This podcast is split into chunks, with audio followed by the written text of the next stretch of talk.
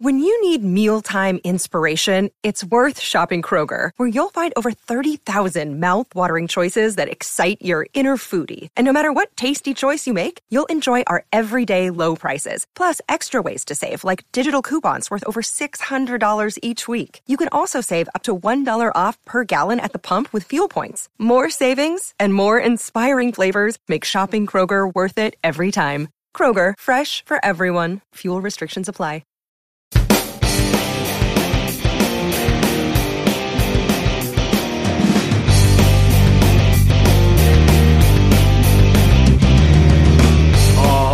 Everybody, welcome back inside the Mid American Bandwagon Podcast, episode 94, coming to you this week. Uh, a lot going on this week. NFL draft happening. We got uh, baseball in full swing. Got a couple of uh, uh, spring games to report back on too. So a lot to get to here tonight. I hope you guys are all doing well. Vanzi, my man, how are you, sir? Oh, I'm doing pretty good. Um, you know, here in southeastern Michigan, I have my Michigan Wolverines Big Ten championship hat on. Uh, in case you want to get a good look at it, I don't think you've had one of these in uh, State College area for some time. Oh man! But um, happy NFL Draft Day uh, to everyone who celebrates. I know this will come out, uh, you know, a day late, but uh, MAC Watch tonight. You know, I've seen the mock drafts. We got two guys who may be, you know, first round guys from the MAC. So we couldn't get a two bid MAC for basketball, but we might get a two bid MAC for, uh, you know, the first round. Who knows? Yeah, absolutely. I so I got to ask you, Van. First of all, let me say I, I will forgive I will forgive the shot on uh, on, on on Penn State I, I, because uh, I don't know we don't we don't have too much to talk coming off a seven and six season. Uh, not not too much to talk about, but but uh, I'm curious. Uh, your Lions, number two overall. What do you what do you want the Lions to do? Aidan Hutchinson. Yeah. I mean, you know, if the Jaguars are going to take this defensive end from Georgia, um, who's all potential and, and little production, give me the guy just down the road in uh, Plymouth, you know, local guy, University of Michigan. Give me Aidan Hutchinson. Um, I got I got a weird feeling though. I just I don't know what the Lions are up to. I mean, it could be it could go either way. I just that's the one sports team I just don't trust. I I have no they anything they do will be wrong. yeah, no, I, I I mean, I think they've they've earned that skepticism from you, right? And yeah, but I mean the the Hutchinson thing, man, it just it just seems too perfect, doesn't it? I mean, coming off a monster year, hometown guy just down the road in Michigan, it seems seems like it makes too much sense. And I can just see it coming that the Lions are going to mess that up somehow. I guess we'll have to wait and see it. I, I keep hearing Sauce Gardner, Malik Willis, Yeah, and I'm like, yeah. no, just keep it, keep it simple. Now, if the Jaguars mess up and, and take Aidan Hutchinson number one, I will hate them forever. I mean, I, I, want, Yeah. I want him at number two. Yeah, yeah, for sure.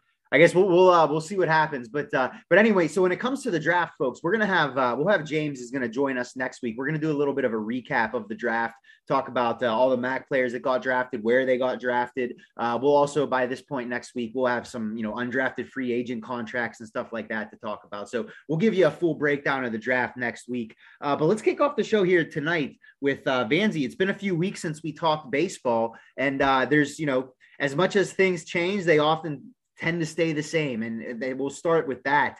Top of the conference here, Vanzi.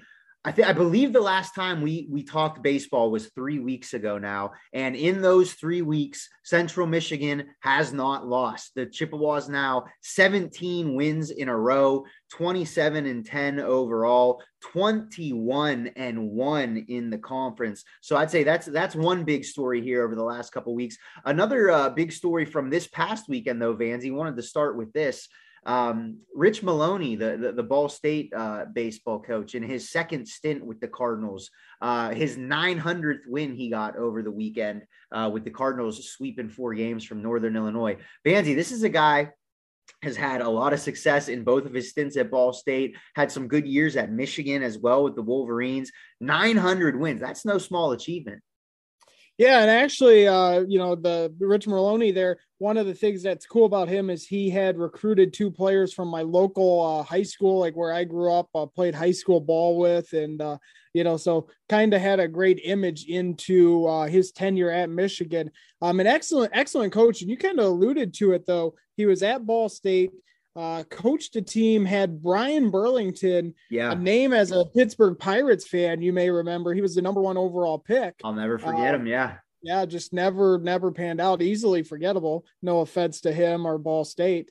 Um, but uh, you know, it just never panned out. And then Maloney goes on to the University of Michigan, and he's fired from Michigan after several seasons. People forget that he took Michigan to some super regionals. Yeah. You know, he did a great job at Michigan. They went up against uh, the Pedro Alvarez, the David Price um, Vanderbilt teams. Otherwise, they probably would have went to a College World Series before the Eric Bakich tenure.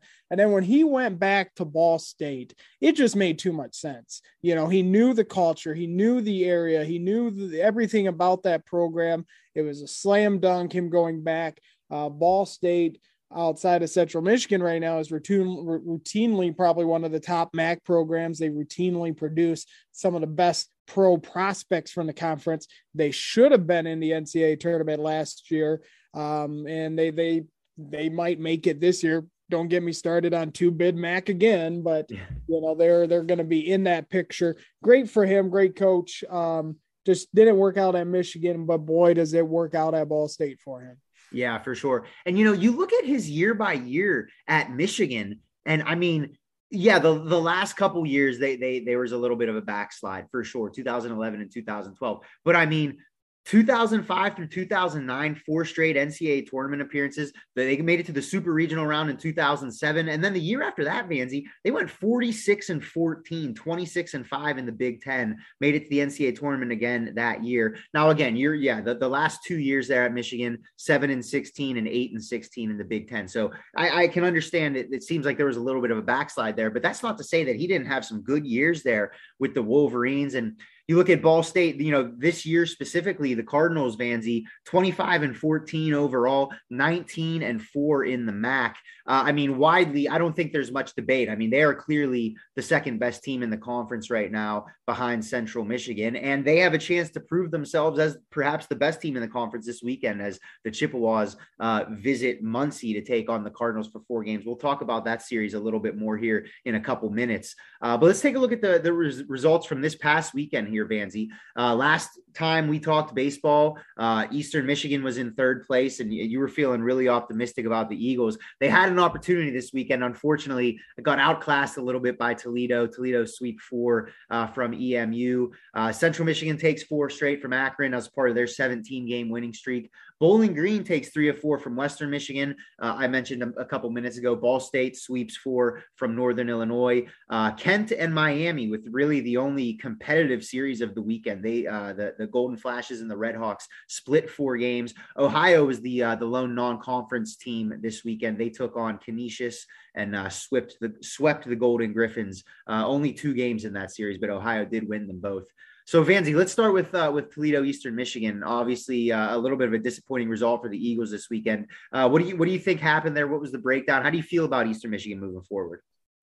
Well, you know what? I went all in, and I uh, I was a big believer at Eastern Michigan baseball, and then uh, Ohio came to town after the last time we talked and won two out of three, and now Toledo swept them. And Toledo was someone that I was high on early on in the season. And uh, you know, I mean, I'll never cash in my EMU gear for Toledo gear, but I think I and I won't say this often. Ask some of my ex girlfriends, but I think I was wrong. I think Toledo is now clearly the third best MAC team. Um, I think Ohio uh, has got a got a shot at that title as well. Um, but yeah, I think uh, I think Eastern had a chance. Um, they definitely uh, did not look the part. A um, couple of bad losses there to Toledo, which is really disappointing. Um, you know, Miami and Kent, they're kind of right there in the middle of the pack. I think that those are uh, are two teams that kind of sum up the middle of the conference. Um, you know, but uh, right now you're starting to get that picture and you're starting to see the hierarchy: Central, Ball State, then you got Toledo, you got Ohio, and then probably you know another step and then you got kent state miami western eastern and then another step and you got bowling green yeah. um, you know and then everybody else. Yeah I, I i tend to agree with you. It does seem like toledo has kind of claimed that third spot. There's not to me yet i mean there's there's not a ton to distinguish teams in place you know four, four through four through eight are pretty similar to me, uh, which I, you know, so I, I think we, we, we agree pretty much there.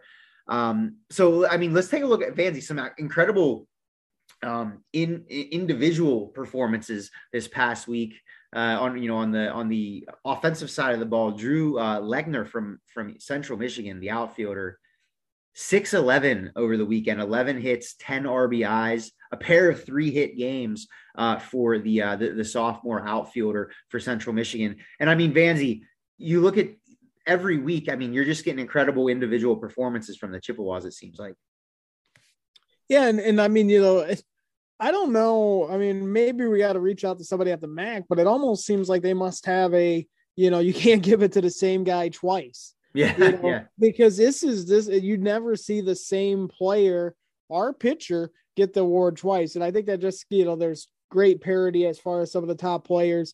Um, obviously, this week, you know, you have a pitcher of the week from Central, you have the hitter of the week from, uh, you know, Central. They're the best team in a in in a conference. It's not surprising. Um, Lechner uh, had a had a great week. I mean, you know, what six seventy seven on base percentage, uh, two strikeouts and twenty one plate appearances. You know, that's a great offensive uh, output for him. Yeah, absolutely is. It absolutely is. So let's uh Vanzi, let's take a look at some of the games ahead this weekend. Got Ohio traveling to Miami. Two of those teams kind of stuck there in the middle of the pack. Kent State and Wa- and Akron, the battle of the wagon wheel, uh, takes you know takes place on the diamond this weekend. They get the game that the, the series this weekend, excuse me, in Akron. The series of the weekend we'll talk about more here in a minute. Central Michigan travels to Ball State uh, in Muncie huge matchup there between the top two teams in the conference. Northern Illinois going to travel to Kalamazoo to take on Western Michigan. Bowling Green and Eastern Michigan will play four games in Ypsilanti. And uh, Toledo, the, the non-conference team this weekend, they take on Austin Peay The Governors traveling up to uh, Northwest Ohio to take on the Rockets. But Vanzi, let's uh, just for a quick minute here. Series of the weekend, perhaps the series of the season so far in the MAC. I don't even think that's perhaps. I think you could say that, and I don't think anyone would disagree with that. Central Michigan traveling to Muncie to take on Rich Maloney and his Ball State Cardinals. Central Michigan first in runs in the conference. Ball State tied for second. Central Michigan first in ERA for their pitching staff in the conference. Ball State in second. And so, I mean, Vanzi, you look at most of the metrics that matter. These two teams are the top two teams in the conference. They're the two teams that uh, have have clearly kind of separated themselves. What are you looking for in this series this weekend? What do you think is going to be the difference maker? Well, I, I, think Central Michigan's pitching is just too strong. I think their depth is just too strong. I think uh, you know they're you know Ball State is is a very formidable full, but I think Central Michigan has won 20 straight games uh, in the MAC for a reason. And and let me ask you this: if if not Ball State, if Ball State does not beat Central Michigan at some point this weekend, does Central Michigan run the tables in the MAC? I think so. I think so. I mean, it's obviously, you know, there, there's what there's what we got three weeks left after this weekend. So you got three series left. So I mean, that's that's 12 games. Um, I, I know it's it's hard to be perfect for that long of a stretch. After, I mean, they've already won 17 in a row. So you figure if they won four this weekend, that gets them to 21, 25. I mean, you're looking at a 30 plus game win streak. That's hard to do, but I think they could do it. I mean, they they're clearly the best team in the conference right now. Yeah, I, I think uh, so. I think Ball State. I mean, you know, it's going to be tough. Uh, you know, for any team to beat Ball State multiple times. So I think that's something that we're going to have to watch. I think it's going to be great intri- intrigue to see if Ball State can knock off, you know, Central Michigan's perfect season. And, uh, you know, really, I, I, think for either one of these teams, obviously Central Michigan's got to be feeling the pressure of that win streak. They want to keep the win streak going. They want a perfect max season. But if you're Ball State, I think you, you know, you win one game, yeah, that's a success. But I think if you can win the series, you know, if you can get multiple wins out of the series, then I think you consider uh, that to be a success. And also, I, I, want to, if you're a MAC baseball fan, get on ESPN three. Um, you know, I, I, I believe these games should be on there. If they're not, I know Ball State puts their home games. I don't think they have commentary, but they have video feed. You know, check these games out. These these will be competitive, uh, very exciting uh, MAC baseball games. I totally agree. It's going to be high level college baseball this series this weekend. And you know, Vanzi, I, I tend to agree with you. I mean, as as as much as I respect Ball State and they're having a great season, I just think man, Central Michigan just has so much firepower on offense. Uh, you know, you talk about their pitching staff and and and deservedly so. I mean, they have a great pitching staff. But I mean, you look at the, some of these offensive numbers. I mean, Central Michigan has has three of the top five hitters in the conference in terms of batting average. You got Drew Lechner leading the conference. He's hitting 406, Vanzi. Then you got Mario Camilletti in second at 391. You got Aiden Schwartzen uh, in fifth at 374. I mean, you got you got three guys on this team hitting over 370. Another in Danny Wuestenfeld hitting 347. I mean, this team just consistently just I mean, you look at their, you know, their their their uh, their last couple of weeks here of results. I mean, 16 runs, eight runs, 11 runs, 23 runs, three straight games of nine, another 18, 21, 8, 12, 11. I mean, this team just puts up runs on runs on runs, and I just don't know that Ball State has the firepower to match that their last game out where I believe they what it was uh four runs or uh, let's see here let me go to it real quick. Oh, okay. game before last, yeah. Yeah, two games before they they won 4 to 2. That the last time that they didn't score 5 runs or, or the last time they scored less than 5 runs or 5 or fewer runs yeah. was April April 3rd. April 3rd. So from April 3rd until until April 23rd, they didn't score less than five runs. I mean, that's that's 10 plus games, folks, that they went uh, scoring five plus runs. So just gives you a little bit of the idea of uh, the firepower that the Chippewas are working with. I tell you what, if, if, if they do run the table and win the MAC tournament, go to the NCAA tournament, uh, that that whatever regional they're in, uh, they're they're going to give whoever they play a run for their money. That, I'm really curious to see how that would play out do I sense a NCAA baseball tournament bracket challenge coming up? Uh, you know, so you know we can. Yeah, I am. Can, yes, that is a great idea. I'm on board for that. Hundred percent. Tease people with a hundred thousand dollars again. yeah, yeah. I learned. I don't know if I got that, that in me. I I don't know if I can take you know all that again. Yeah, yeah. We learned our lesson last time around. But uh, so anyway, folks, that's certainly the the series of the weekend here uh, in the MAC and uh, we'll, we'll uh, break that series down for you uh, next week, along with all the other results uh, as we jump back into baseball here. Vanzi, let's shift our focus to football. Um, we have a couple football uh, segments here tonight to close out the show. Uh, we're joined by Colin Murphy, who is the uh, sports editor for the Western Herald, which is the Western Michigan uh, student newspaper. So, talk to him a little bit about uh, you know the, the, the looking back at the Broncos spring season, uh, the outlook for the coming year. Talk about some of the the major losses and how they're going to replace those guys. But before we get to that, Vanzi, uh, two weeks ago, you uh, were on the ground there in Ypsilanti for the Eastern Michigan spring football team uh, spring football game. The green team beat the white team ten to seven. Uh, so let's let's just um, let's just start general general thoughts here, Vanzi. What were you hoping to see in this spring game? Were your expectations met? Uh, what encouraged you? What what was a, a little bit uh, what was a little bit uh, concerning? Yeah, well, I mean, I think uh, you know the the it, it, I would love to give you some breaking analysis, and I just I think it's going to be hard to do because it yeah. was such a cold, rainy, and windy day.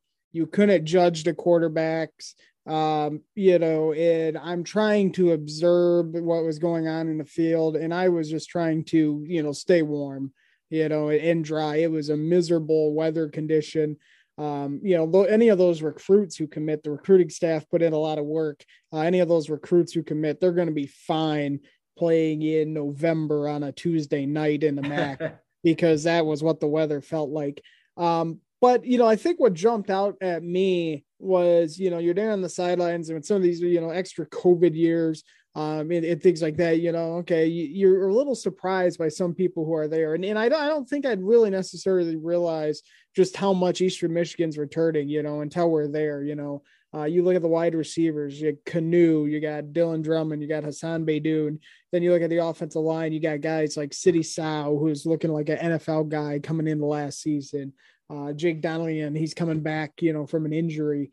Um, you know, so they have a lot of guys coming back that you didn't necessarily realize. Um, you know, a lot of talent, a lot of production. Um, you know, again, it was hard to read too much into the passing.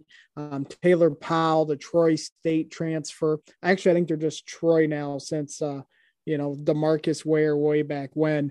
But uh, the Troy transfer, um, you know, he brought a lot of energy. You know, he seemed to, you know, his teammates seemed to like him. He seemed to care very much about what was going out on the field. Um, he threw some big balls. You know, he overshot Beydoun once, which is hard to do. Um, but I think he's more of an intermediate passer. Um, you know, Austin Smith looks like he's probably the number two guy. They played about equal snaps. Um, Chris Comiskey, he actually threw the uh, the the first touchdown of the spring game uh, to to Knue. Um, you know, so there was some some highlights. Uh, oh, and then uh, Cam McCoy. This is a young man who was uh, at the who was also on the baseball roster, but he was also at the University of Cincinnati. He reminds me a lot of Reginald Ball, uh, Reggie Ball, the former quarterback at EMU, and also Jarius Grissom, kind of that uh, you know, um, uh, kind of a wildcat slash quarterback, very mobile. Um, I he just he looked tremendously quick, tremendously elusive. Um, you know, and uh, you know, Bryson Moss, the running back, um, had some nice cuts. Um, Darius Boone is back; he had some nice runs. Um, actually, one of the things that didn't come from the spring game, which is interesting, is that uh, Eastern Michigan has landed a uh, transfer portal running back, uh, Jalen Jackson, um, from Lamar. Okay. And uh, what's interesting about him is he's 5'7, 167. Wow. Yeah, and and uh, in in for the spring game, they also landed a defensive line recruit, um, you know, from Arkansas State. So you know, a big body that'll fit in at the defensive tackle position. So we're seeing a lot of that. Uh, they're still overturning that roster. They're still getting in some depth pieces, and right now, I mean, a lot of the locals are kind of concerned because you got some players transferring out of EMU. You're going to see that a lot throughout college football right now because yeah. the deadline is coming up where players need to transfer to be eligible for the fall. Players are coming out of the spring game. They may not be where they want to be on the depth chart. They're also seeing, you know, hey, maybe if I go through spring ball, I can move up the depth chart. If that didn't happen, a lot of these people are looking to transfer out. Doesn't make them bad players or bad persons. They're just, you know, they you only have four or five years to uh, play this game at a high level. So there's that. Um, yeah. Defensively, I, am you know defensively defense looked good for EMU in the spring game, but I think that's because of the weather. Um, you know, Luke Cameron made some plays. Uh, Joe Sparaco, the linebacker from Boston College, I think he's going to be a good one. He looked good. Um, also, the um, the you know you didn't see Chase Klein, the linebacker out of uh, Michigan State, so the transfer. So like he's a guy that I'm excited to see. Um, that defensive unit, probably more so than the offensive unit, was pretty banged up. So EMU coming into the summer um, is going to need that that period to kind of get healthy. And uh, they got a Brady Pohl, the transfer kicker from Oklahoma State, coming in well, Jesus Gomez, uh, he connected, I believe it was 53 yards in the rain and the wind on a field goal. So, you know, I wouldn't write him off for the chance. But um, really, the the big thing, the big thing to take away from it, EMU football was at a great place. There's a lot of, uh, is at a great place. There's a lot of former players who were back. Uh, you know, they were, you know, doing the rounds. Uh, Thomas Odukoye, uh, he was doing a lot to kind of talk to some of the current recruits. Uh, it was a big recruiting time. I was walking into the stadium and lo and behold, I run into uh, the legendary Michigan coach Lloyd Carr. Yeah, I saw that picture. Yeah, and uh, you know, just a tremendous man. He only tolerates green and white when it's Eastern because he used to coach there. So don't try to get any of that Spartan green and white by him because he, he was not going to let me get a picture with him if my green and white was Spartan green and white. So um, you know, that was interesting. They also did a yard sale of like Adidas apparel and gear um, helmets. It was it was very cool, and there was a lot of you know a lot of love, a lot of people who came out in the weather, uh, which you wouldn't have you know necessarily seen um, elsewhere. Uh, you know before the Chris Creighton era. You know this was kind of a, a spring game where in this weather you'd probably would have got ten people you know a decade ago and now now you had all these people who are sticking it out through the poor weather yeah you do love to see that and man, it's it's so wild to me. Like uh like I remember after EMU's bowl game this this past season against Liberty, I remember seeing a lot of stuff on Twitter, a lot of negativity about Chris Creighton. And I just I can't understand that because you're exactly right. I mean, I think the the program right now compared to where it was 10 years ago, 15 years ago. I mean, I grew up, you know, loving college football, watching all kinds of college football. I remember the Ron English era and and and man, I can't even remember the coach before him, but I mean, Eastern Michigan was winning what, 2 games a year, 3 games a year. And now you look at you know what Chris Creighton has done where the expectation is is a bowl game and and it's those are re- that's a reasonable expectation based on the results from these last couple of years. I love to hear that about the recruits though and and you know former players coming back back. I feel like that's that's how you like that's you that's creating a culture or i guess you know establish you know that culture has been established right? Where that the the program kind of recruits itself in the sense of having those former players come back to talk to recruits. Yeah i think so. And, and you know it, it helps uh, when your program you can sit there and you can say hey you know you're a defensive end from grand blanc michigan well, hey, why don't you come here and be the next Maxx Crosby? Hey, you're an offensive tackle from so and so. Hey, why don't you come here and be the next TJ Lang? Yeah. You know, so the program's at a good spot where they can kind of run out some some big hitters like that and, and just kind of, you know, name drop recruiting wise. And I, and I think that does help. Um, you know, and, and I get it. Everybody wants to see the program take the next step. If it was easy, every program would take that next step and I just feel like, you know, and I, I I've sent out tweets about this, and I feel like everyone always wants to, well, look at ESPN's preseason predictions or so and so's preseason predictions. EMU, they got them winning four games or however many. When has this program underachieved in the Chris Creighton era? You know, this they take walk-ons like Knue and, and Beydoun and, and make them into uh, all MAC level talent I mean, I'm I'm sorry. I'm gonna I'm gonna take this staff. I'm gonna take the them developing the players and in getting the most out of them um, over what some paper depth chart is telling uh, some of the national media. So I'm not gonna write off EMU. I think they're gonna you know they're you know they're gonna be in the mix um, as much as most any other team uh, coming up this fall. Yeah, especially in that that division, so tightly contested. Uh, remember last year where it, almost every team had a chance going into the last couple of weeks.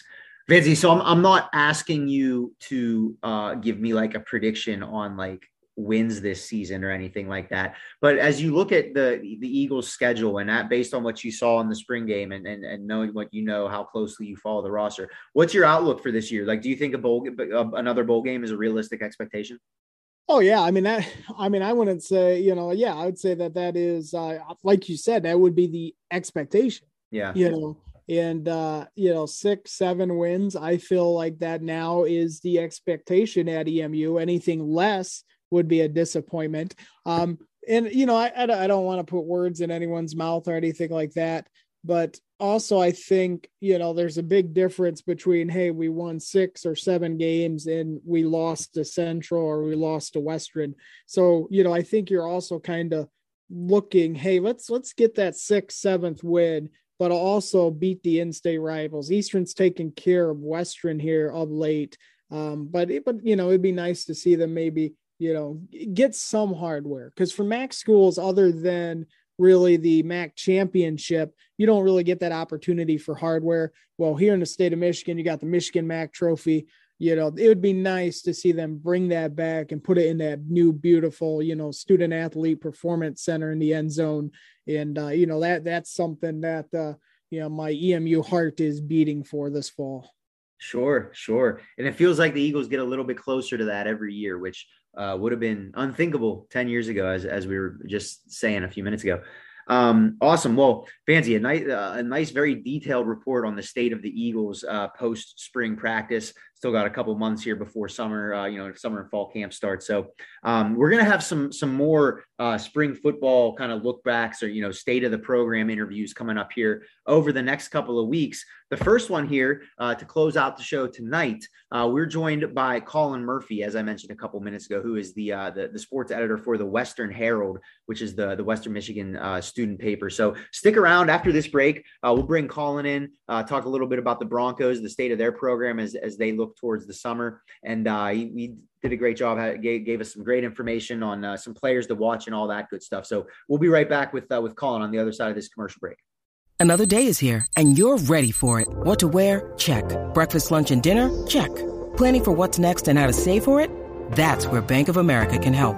For your financial to-dos, Bank of America has experts ready to help get you closer to your goals. Get started at one of our local financial centers or 24-7 in our mobile banking app. Find a location near you at bankofamerica.com slash talk to us. What would you like the power to do? Mobile banking requires downloading the app and is only available for select devices. Message and data rates may apply. Bank of America and a member FDIC.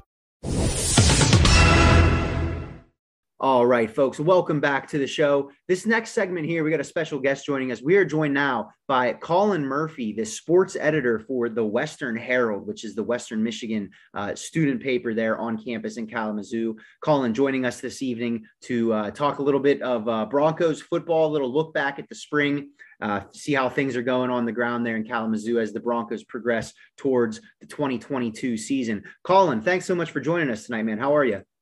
I'm doing well. Thanks for having me.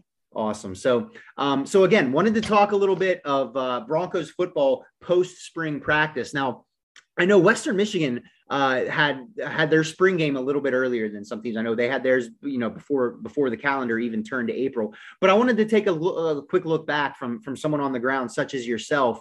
Um, obviously, going into this coming season, you got a lot of firepower that has departed from last year's offense. Kaleb Eleby, Sky Moore, notably, both going uh, into the draft. To lose some folks along the O line as well. But let's let's start with the quarterback position because Kaleb Eleby obviously was the, the the engine that made everything go for the Broncos these last couple of seasons. Led the MAC in passing yards in that last season, almost 3,300 yards, first team All MAC. 23 touchdowns, only six interceptions. So post spring practice, as we're looking forward to the 2023 season, uh, what, what's the what was the competition like between the quarterbacks in spring practice, and who do you see as having the inside track moving into fall camp? Yeah, uh, primarily um, the guys that had the best shot at it were definitely uh, a couple of redshirt freshmen, Jack Salopek uh, and Marion Hrabowski. Um, they both saw a little bit of action last year. Um, Hrabowski used mostly as a runner, uh, and then Salopek came in uh, in one game when Eleby got a little banged up, had to come out for a few plays. Um, they put in Salopek, and I, I, think he completed like three consecutive passes, and then Eleby came back on the field. Um, so I, I, don't think it looks like. Uh, sorry, you, you mentioned uh, looking at who's got the inside track to to start. I think that's Salopek right now. He was taking most of the of the reps with the first team offense, um, and you know, I mean, he's he's a redshirt freshman, right? Uh, and he's not Kaleb Eleby. Uh, he's I, I, think that Western fans should expect a, a step back from the quarterback position, uh, but that Jack Salopek, you know, might be, um, you know, might be the quarterback to lead them, you know, back into success in a few years. But but this year, I think is going to be a lot of development uh, of young players, uh, especially at the quarterback position. Sure, sure. And it's it's interesting to hear you say that because you know, you think having watched a lot of Western Michigan games this past year, it did seem like Hrabowski was like firmly entrenched there as the number two on the depth chart, where he'd come in in some you know running situations and stuff like that. They never let him let him really use his arm much. It was mo- mostly just like as you mentioned, you know, kind of some you know ground game situations. Do you foresee a scenario, or do you think it's possible? Do you think Tim Lester maybe entertains some type of two quarterback system where Hrabowski comes in and some specific run packages and stuff like that, and Salopek is taking the majority of the snaps, or do you feel like they'll probably pick one guy and stick with him? Um, I mean, I think we'll. I do think we'll see Hrabowski used again. Um, I think this year, though, it's going to catch teams. Uh, it, it's not going to catch teams off guard as much. Yeah. I think last year, you know, nobody knew that Western had those those run packages for Hrabowski. Uh, and this year, I think for that to still be successful, they're going to have to let Hrabowski throw uh, at least a little bit um, so that when he comes on the field, defenses don't just instantly know that they're preventing the run.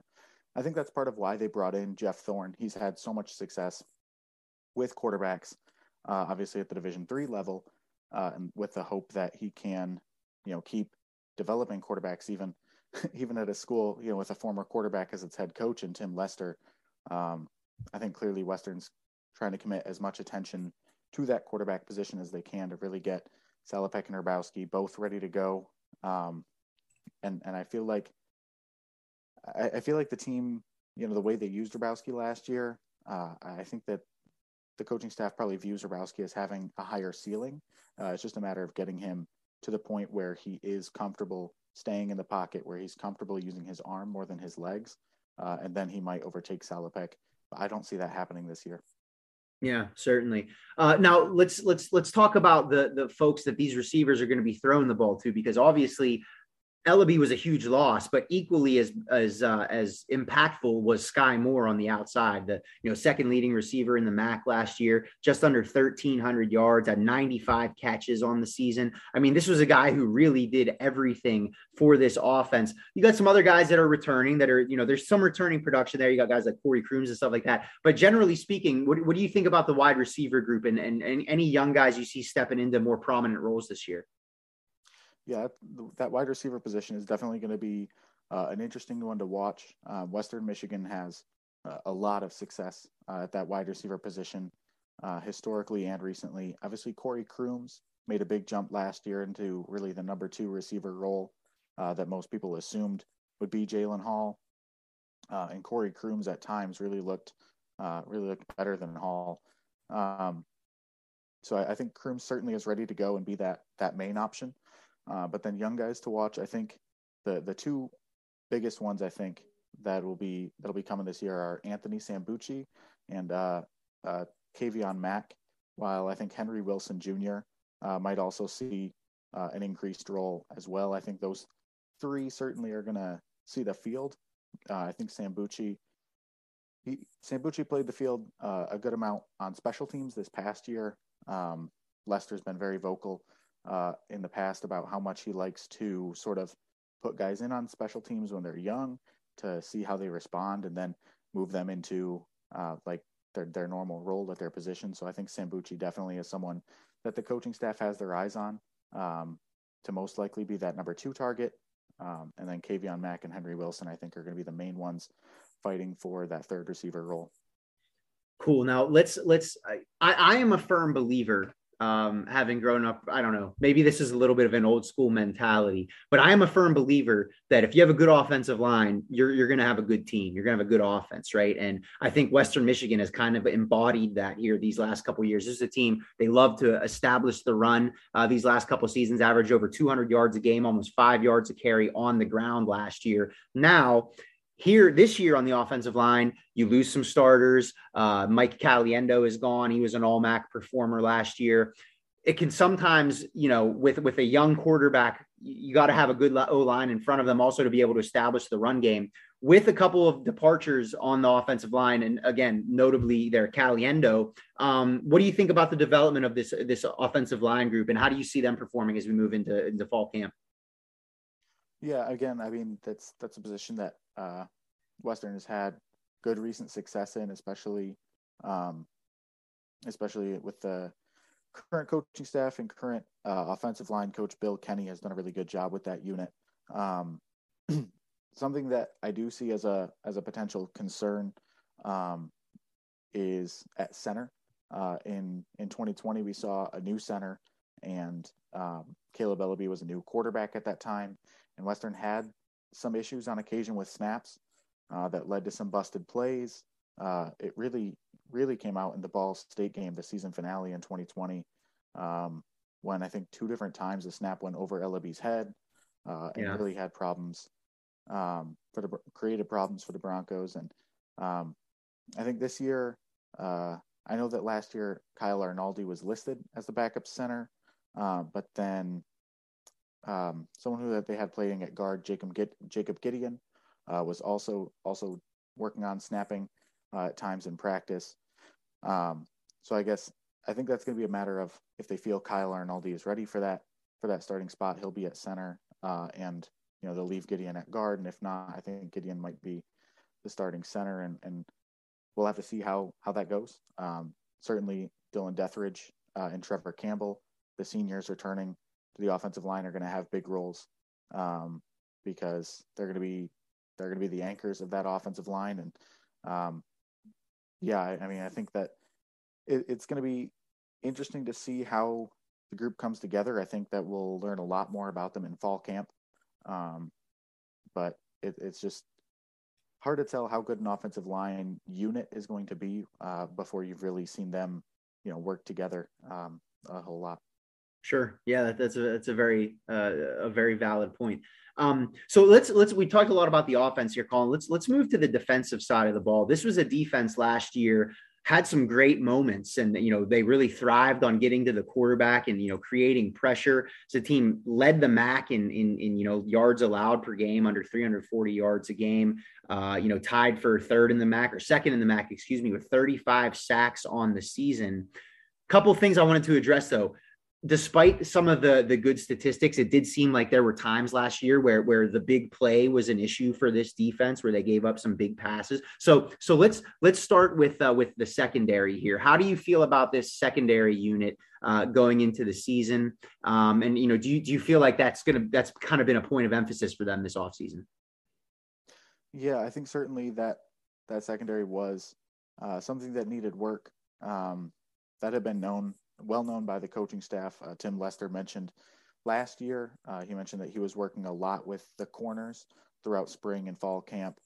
Um, this year, I'm, I'm not sure if he's still been doing that or if his focus has turned uh, more towards the offense, but obviously they brought in uh, a new coach um, for corners, Donald Celiscar, who was a former Bronco uh, himself. Um, I, I think that there's certainly potential for improvement. I think Deshaun Bussell uh, is someone who they were really excited about moving from wide receiver to corner last year, and then he got hurt early in the season um, and wasn't able to make it back onto the field. Um, I think his athleticism certainly is going to help. Um, and now that obviously he he was hurt last year, didn't get you know the full chance to develop on that side as much as they would have liked, but with um, likely increased comfort on that side of the ball, uh, I think he could be a difference maker at corner uh, compared to what that unit had last year. Certainly a name to, to keep an eye on. Um, now, the other the other unit here on the defensive uh, side of the ball that I wanted to touch on with you was that that defensive line, which was so great last year. We mentioned, you know, tied for second in the MAC, 35 sacks. It seemed like Ralph Holley and Ali Fayad just lived in opposing teams' backfields all of last season. Obviously, both of them are gone. So that those are the you know that's a major um, that's a major loss right there. That tandem on the defensive line, one of the best, if not the best in the MAC uh, last season. So what's uh, what's what's the feeling on the defensive line right now? Any young guys that you feel are ready to step into those roles, or is it going to kind of be replacement by numbers where they're going to do a little bit more of a rotation this year? Yeah, I mean Western has um, they like to rotate their defensive linemen. Even last year when they did have those guys, Ralph Holley was on the field pretty much any play. Um, but everyone else did did still rotate a fair amount. Um, certainly, I mean Andre Carter already received a pretty good amount of playing time, but Marshawn Kneeland uh, is another guy who's going to spend most of his time coming off the edge, uh, and I think could could step into that uh, starting role. Um, not necessarily replace Ali Fayad, but uh, but at least hold his spot down on the field. And and then Braden Fisk is the only is the only player I've really seen play on the interior uh, on the current roster, uh, but they did bring in some some transfer players. Uh, Jose Haj, uh, Haji Badri, I believe is how it's pronounced, um, is a player who is a grad student. He was, I believe, all Southern Conference last year, um, and so I think he'll he'll see a good amount of playing time um, on the interior as well, just as a veteran presence who's sort of not going to make mistakes. Um, while while the other guys provide more of that sort of explosive pass pass rush that Western's looking for. Yeah, certainly.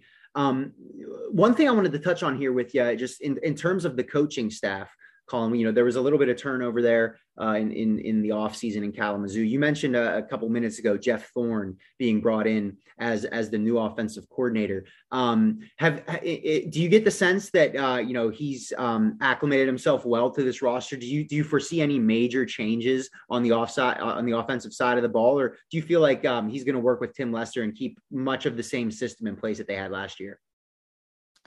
Yeah, I think it's gonna. I think it's going to be very similar uh, especially like you mentioned in the uh, run first approach.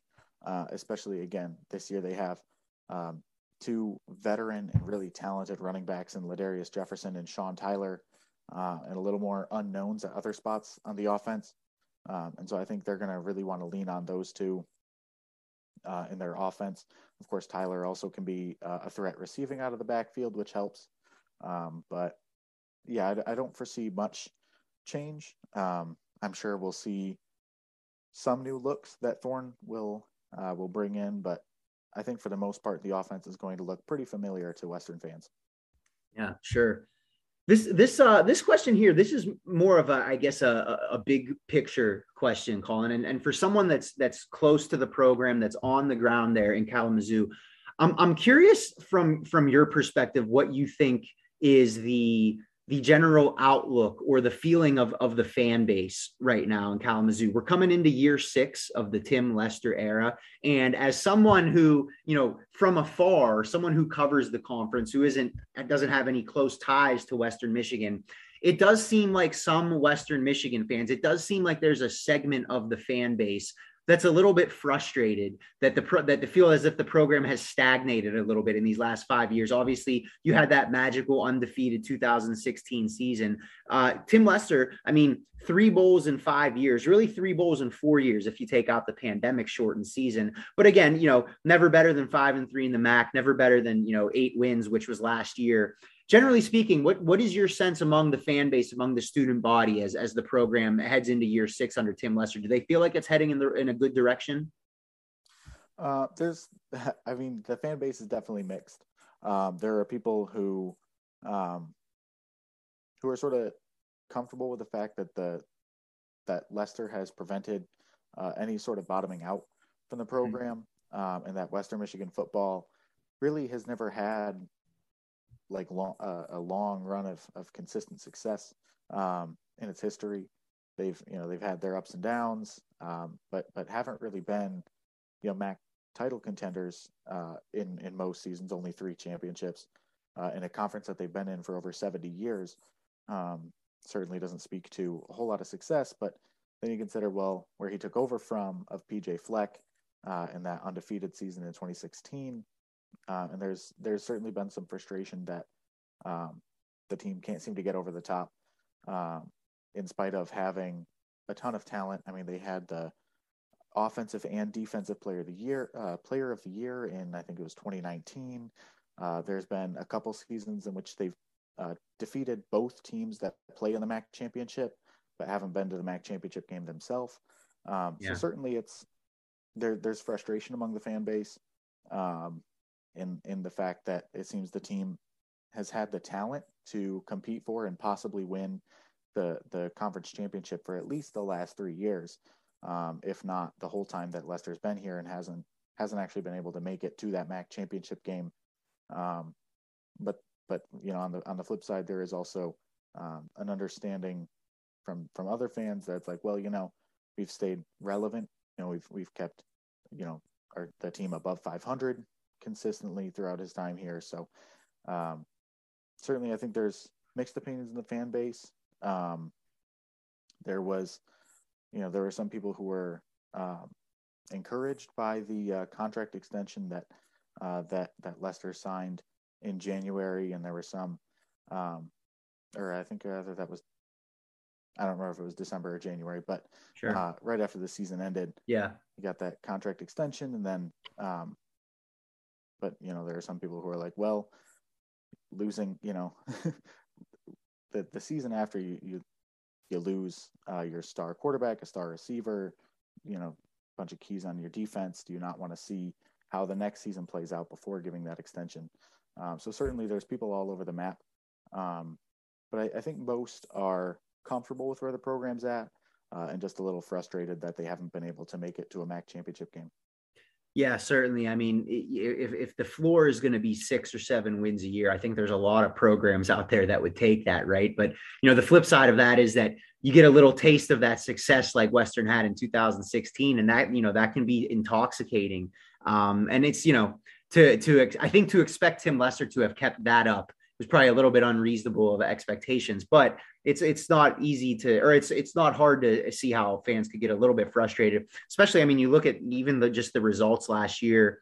You got that that great win over Pitt and a couple a couple other nice wins, and then you have the you know follow that up with that that Ball State game, which was never I mean you know, never really in that game. So um, anyway, Colin, that's uh that that'll that'll do it for me here. I, I really appreciate we really appreciate you stopping by here tonight and, and uh, giving us a little breakdown on where the Broncos sit uh, post uh, post spring uh, spring practice.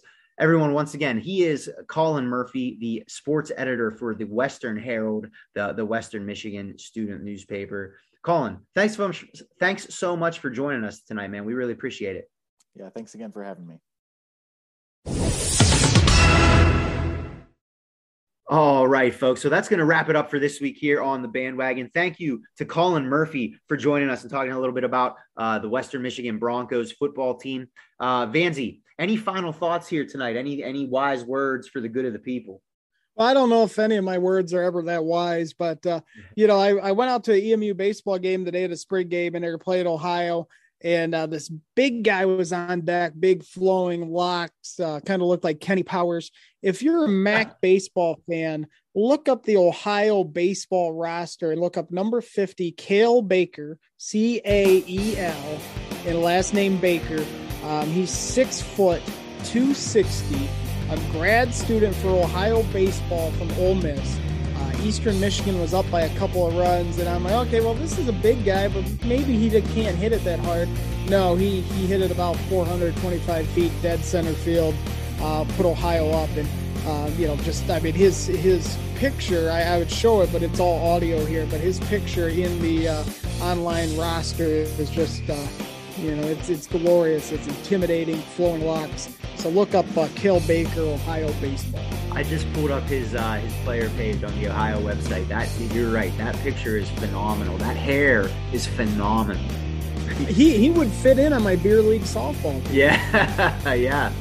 Oh man, that's great. What that's a great great way to end the show there, Vanzi. Well done. You really brought it tonight. Uh, well, hey, folks, uh, that's going to wrap it up here for uh, episode 94 here on the bandwagon. Thank you, as always, uh, for stopping by this week. Thank you again to Colin Murphy for stopping by, uh, chatting with us. And uh, we'll be back next week, folks, with a little bit of a, a, recap of the NFL draft. James will join us to break all that down. We look forward to talking to you then. Have a, have a great weekend, folks. Stay safe out there. We'll talk to you next week.